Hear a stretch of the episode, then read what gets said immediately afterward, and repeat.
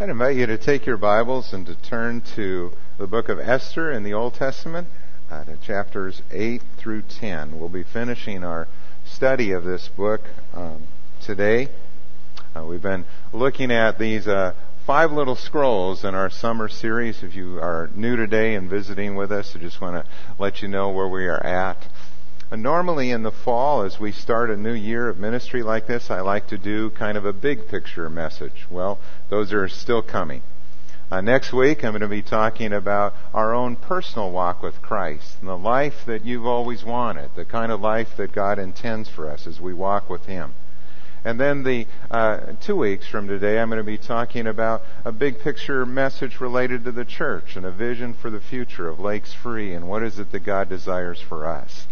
And then this year coming up, we're going to be studying the book of Romans. Uh, rich study and one of the great epistles in the New Testament. And so I'm looking forward to that as well. But that gives you an idea of where we are headed in the future. But today we're going to be looking at the book of Esther, finishing up this series, talking about how God is at work behind the scenes of history. Let's pray as we begin. Father, thank you for your holy word. Thank you for the instruction that it gives and how relevant it is to our life too. And we see in it the examples of men and women of faith who wrestled with their life circumstances, who had to listen to your Holy Spirit just as we do, who trusted you to guide them just as we must trust you, and who stepped out in faith and honored you by their courage and by their convictions. And Father, I pray that we would be those kind of individuals in our world that whatever our circumstances are, that we would be men and women of faith who look to you for guidance each day and who stand with courage and conviction for the things that you teach. We pray this in Jesus' name. Amen. In the book of Ephesians, in chapter 1, the Bible tells us that our God works out everything in conformity with the purpose of His will. And when you see a verse like that and you look at it, he is saying that God works out everything, not just a few things, but all things, in conformity with the purpose of his will. God isn't just concerned about the big things going on in our world, he's concerned about the little things, if you will, too. And all of that is under his sovereign will and plan. The Bible tells us that history is moving toward a goal the return of Jesus Christ and the day when he will establish his kingdom upon the earth. The day when every knee will bow and every tongue will confess that Jesus Christ is Lord to the glory of God the Father. That that day is coming and history is moving toward that goal. And nothing, nothing can thwart God's purposes or his plans. Theologians refer to this as God's providence. And God's providence includes three things. Number one, God's providence is how God sustains the universe and all life within it. And God upholds everything by His might and power. In Hebrews 1 3, the Bible says that the Son of God, who is the radiance of God's glory and the exact representation of His being, sustains all things by His powerful word. What the Bible is saying is that all life on this planet exists only because of His power. If there ever was a moment when God turned His attention away or sort of dropped the ball, if you will, we would all perish. But God is the one who sustains this world, this universe, and our very life, all by His providence. Secondly, God is at work in every human action. There are choices and decisions that we make every day and that people all over this planet make. And we are free moral beings in one sense in which we can make these choices and we are accountable for the choices that we make. And yet the Bible says that God is in all of that too. That's why, for example, in Genesis chapter 50, verse 20, when Joseph was sold into slavery by his brothers and brought down to Egypt and ended up in this horrible situation for a time. It's why Joseph could say to his brothers that you meant it for evil, but God intended it for good to preserve many people alive. As God used those circumstances and turned it around to preserve a nation. It's also why in the New Testament, those early believers, when they were experiencing persecution and they were suffering under that, could come and they could pray with confidence and boldness. And in their prayer concerning what Herod and Pontius Pilate and those who had put Jesus to death said, they prayed and they said, God, they did what your power and will had decided beforehand should happen. They understood that there were limits to evil, that these men could do no more than God would allow. And all of it was under His sovereign plan. God's providence also means, again, that history is moving toward a planned end, the return of Jesus Christ. A.W. Tozer illustrated it like this, and again, all illustrations can kind of break down at some point, but perhaps this would be helpful. He said it's like all of us are on a great ocean liner. And on that ocean liner, there's a sense in which we are free to move about the cabin. You know, we can kind of go where we want to go. But that ocean liner is headed toward a destination. And so is this world. This world is headed toward the day when Jesus Christ is going to return, and he is indeed Lord of all. Now, what we do is important in this life, the choices that we make. And what we'll see in the book of Esther, for example, is an illustration of how God's providence intersects with human lives. Well, first of all, in chapter 8, we see how God is sovereign over rulers and leaders. I'd like to read verses 1 to 4. In chapter 8, picking up the story, it says that same day King Xerxes gave Queen Esther the estate of Haman, the enemy of the Jews. And Mordecai came into the presence of the king, for Esther had told how he was related to her. The king took off his signet ring, which he had reclaimed from Haman, and presented it to Mordecai. And Esther appointed him over Haman's estate. Esther again pleaded with the king, falling at his feet and weeping, and she begged him to put an end to the evil plan of Haman the Agagite, which he had devised against the Jews. And then the king extended the gold scepter to Esther, and she arose and stood before him. This great reversal that we talked about last Sunday, a reversal that began in chapter 6 with Haman, the enemy of the Jews, falling out of favor and actually being executed, and Mordecai, this man who had been despised by Haman, was now exalted. In fact, in this passage, what we see is that uh, uh, Mordecai is raised up to this position of influence in the kingdom. He becomes the new prime minister, if you will, of the Persian Empire. And the king who had uh, previously had Haman in that position has now recovered this signet ring from Haman and given it to Mordecai. In other words, he has the authority to write and carry out the laws of the king. Haman, the enemy of the Jews, was executed as a traitor to the throne. And according to Persian law, the property of a traitor went back to the king, and the king could dispose of it however he wanted. And since Esther was the offended party, that property went to Esther as queen, and then Esther in turn appoints Mordecai, her cousin, the man who had saved the king's life five years earlier as the one who will oversee that property. And so, in this great reversal of things, Mordecai is given both the position and the property of Haman, the enemy of the Jews. It is an amazing turn of events. And there are times, again, when skeptics will look at a book like this and they'll go, you know, that sounds like a pretty good story, but that's just a little bit too neat. What's interesting is how God gives us evidence of that, even in extra biblical materials. A number of years ago, there was a cuneiform tablet discovered by archaeologists in Persia. And it's from the time period of King Xerxes, the king in this story. And in that tablet, it identified as a high official in his court in the early part of his reign a man named Mardochai in Persian, or Mordecai, as the Bible talks about here.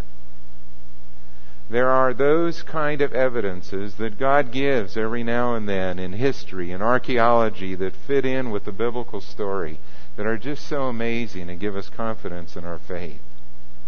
You see, Xerxes may have thought he was in control of his empire, but God was at work behind the scenes of history to accomplish his purposes.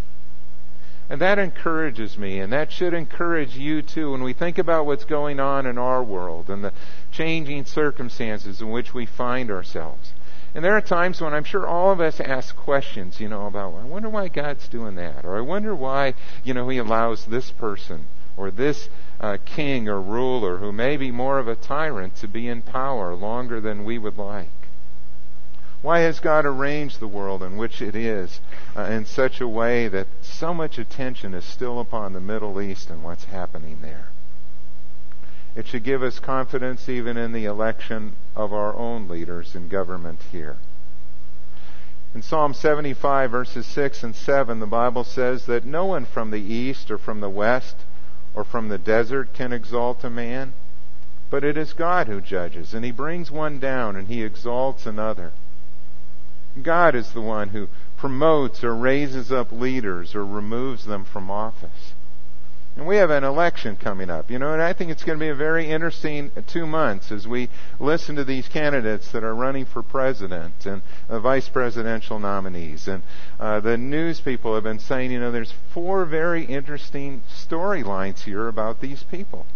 I mean, you have Joe Biden, a son of immigrants, and grew up in kind of a blue collar background. You have, you know, uh, the first African American running for president here. You have a genuine war hero from the Vietnam era and John McCain, and you have a woman vice presidential nominee who calls herself a, a hockey mom, you know, and you have all of these kind of storylines that are playing in, and for people who I think really do desire the best for our country different visions, but desiring the very best for our country. And when it comes to that election, each of us are going to vote our conscience. And people are going to do that all over America and making those individual choices. But God is in all of that too. And God is the one who raises up leaders for a point in history according to his purposes. And that gives me tremendous confidence when I think about our nation and it also stresses to me and to us the importance of prayer in all of this. I mean, the prayer that God always answers is the prayer for His will to be done. For He to govern in the affairs of our nation according to His purposes. You know, when I look at this passage too, I see how God is sovereign over peoples and nations. The situation has changed for Esther and Mordecai. Their situation now is on good footing, but not for the Jewish people yet. They are still under a sentence of death that Haman had instituted and brought about, and the king had signed. And so there is still this threat for the Jewish people all over the Persian Empire that on such and such day their enemies have the right to put them to death and to take their property. And the king reminds them that the orders of a king are irrevocable. So the only solution is to write another decree that will counteract the first one with equal force. And that's what Xerxes instructs Mordecai to do. Listen to how it goes, beginning in verse 5. If it pleases the king, Esther said, and if he regards me with favor and thinks it the right thing to do, and if he is pleased with me, let another order be written, overruling the dispatches that Haman, the son of Hammedatha, the Agagite, devised, and wrote to destroy the Jews in all the king's provinces. For how can I bear to see disaster fall on my people? How can I bear to see the destruction of my family? And King Xerxes replied to Queen Esther and to Mordecai the Jew, Because Haman attacked the Jews, I have given his estate to Esther and they have hanged him on the gallows. Now write another decree in the king's name in behalf of the Jews as seems best to you, and seal it with the king's signet ring. For no document written in the king's name and sealed with his ring can be revoked. At once the royal secretaries were summoned on the 23rd day of the third month, the month of Sivan, and they wrote out all Mordecai's orders to the Jews until all the satraps, governors, and nobles of the 127 provinces stretching from India to Kush. These orders were written in the script of each province and the language of each people, and also to the Jews in their own script and language. And Mordecai wrote in the name of King Xerxes, sealed the dispatches with the king's signet ring, and sent them by mounted couriers who rode fast horses, especially bred for the king. And the king's edict granted the Jews in every city the right to assemble and protect themselves, to destroy, kill, and annihilate any armed force of any nationality or province that might attack them, and their women and children, and to plunder the property of their enemies. The day appointed for the Jews to do this in all the provinces of King Xerxes was the thirteenth day of the twelfth month, the month of Adar. A copy of the text of the edict was to be issued as law in every province and made known to the people of every nationality so that the Jews would be ready on that day to avenge themselves on their enemies. I'll stop there. This law is written giving the Jews the right to defend themselves and to protect their property. And what happens here is that there is a turn of events and a turn of circumstances that takes place. Haman, who issued the first order, is now gone, executed by the king. Mordecai is now prime minister, the new person in charge. And so throughout the whole kingdom, because favor has been shown to Mordecai, the fear of Mordecai comes upon the people, and it's the first law that is ignored, and it's the second law that is supported by the people in the empire. And when the day comes the Jews are able to defend themselves against those who had sought their death. In the city of Susa, 500 are put to death. Throughout the empire, 75,000, including the ten sons of Haman, who were also put to death. It is a remarkable change that took place as God delivered his people. Now, I know as New Testament believers that sometimes these passages are difficult for us to read when we come to the Old Testament. There are passages in the Old Testament where we see how God ordered the death or destruction of certain people groups, certain tribes, certain nations that stood in opposition to God. And sometimes that's hard for us. I, I read those passages and I think about, in terms of apologetics and defending our faith, that there are times when uh, people will question that and go, well, what's that all about? I mean, how is that any different from ethnic cleansing or genocide in our world. What, what's going on here? And I want to share with you this morning something that's maybe a difficult concept, but something that may help you in reading your Old Testament and in understanding what is going on here. One of the reasons we have trouble with this is that we don't understand the Old Testament concept of what was called a holy war. You'll still hear that term on occasion as you'll hear it out of the Islamic world where you know, Osama bin Laden declared a holy war on the United States, or Saddam Hussein, when he was in power, declared a holy war on the United States. And we hear that and we go, what's that about? In Arabic, it's the word jihad. And we don't talk like that. We don't think like that anymore in our concept of the world. But back then, they did. And in the Old Testament, the concept of holy war wasn't about Israel defeating her enemies because they were better or morally superior to her enemies. The Jews weren't always. Israel wasn't always following God. And that's why there were times when God fought for Israel when they were walking with Him, and there were times when God fought against Israel. That's why He brought upon them the hand of the Assyrians or the Babylonians in judgment at times in their history. The concept of holy war in the Old Testament is about God warring against sin and evil on this earth. And since Israel was the nation through whom God had chosen to bring his son, God was very concerned about their preservation. And there were times in Israel's history, like with Hezekiah, where the Assyrians surrounded Jerusalem, where the nation of Israel was reduced to the size of about a postage stamp and God preserved them because he was preserving the line of Christ. And there were times when they were carried into captivity and they were here, as in the Persian Empire, and the enemy of the Jews wanted to destroy all of them. and God preserved them because of the line of Christ. But this concept of the holy war illustrates how God hates sin and he wants to remove it from our world. And we would like him, in one sense, to destroy the sin and the evil, but leave the people alone. But the problem is that sin is in us, too. And just like the Jews who were living in Persia, we were under a sentence of death that was irrevocable. The Bible tells us that all have sinned and fall short of the glory of God. Bible tells us the wages of sin is death. That is the punishment for our disobedience against the holy God. And that law is irrevocable.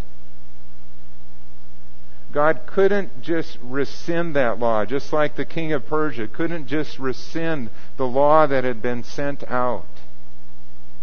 Instead, what God did, God issued a counter decree of life. It is the gospel of Jesus Christ. The book of Romans tells us that the law of the Spirit of life in Christ Jesus has set us free from the law of sin and death. This counter law this decree of life had the ability to save, to bring forgiveness, to give life to all who would believe in him. It is John 3:16 in a nutshell. When God said for God so loved the world that he gave his one and only son that whoever believes in him will not perish but have eternal life. That is the law of the spirit of life in Christ Jesus. And when Jesus came into this world, he came as our Messiah, he came as our Savior, he came as our Redeemer, but he also came as the divine warrior. He came as that divine warrior who struck that final blow against sin and death and Satan at the cross of Jesus Christ.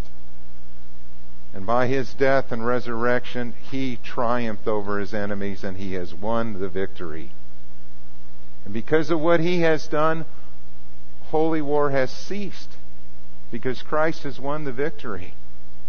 The only nations that still talk about a holy war, if you will, are those that do not believe in Jesus Christ. It is those places that have rejected Him. Instead, as New Testament believers, we are commanded to love our enemies and pray for those who persecute us. We are called to forgive others just as Christ has forgiven us. Now, that doesn't mean that governments or states should not defend their people against terrorism or criminals or war. They should and must. But what it means for us as individual Christians and as a church is that our mission is to bring the gospel to the ends of the earth. Our mission is to help fulfill the Great Commission in our generation.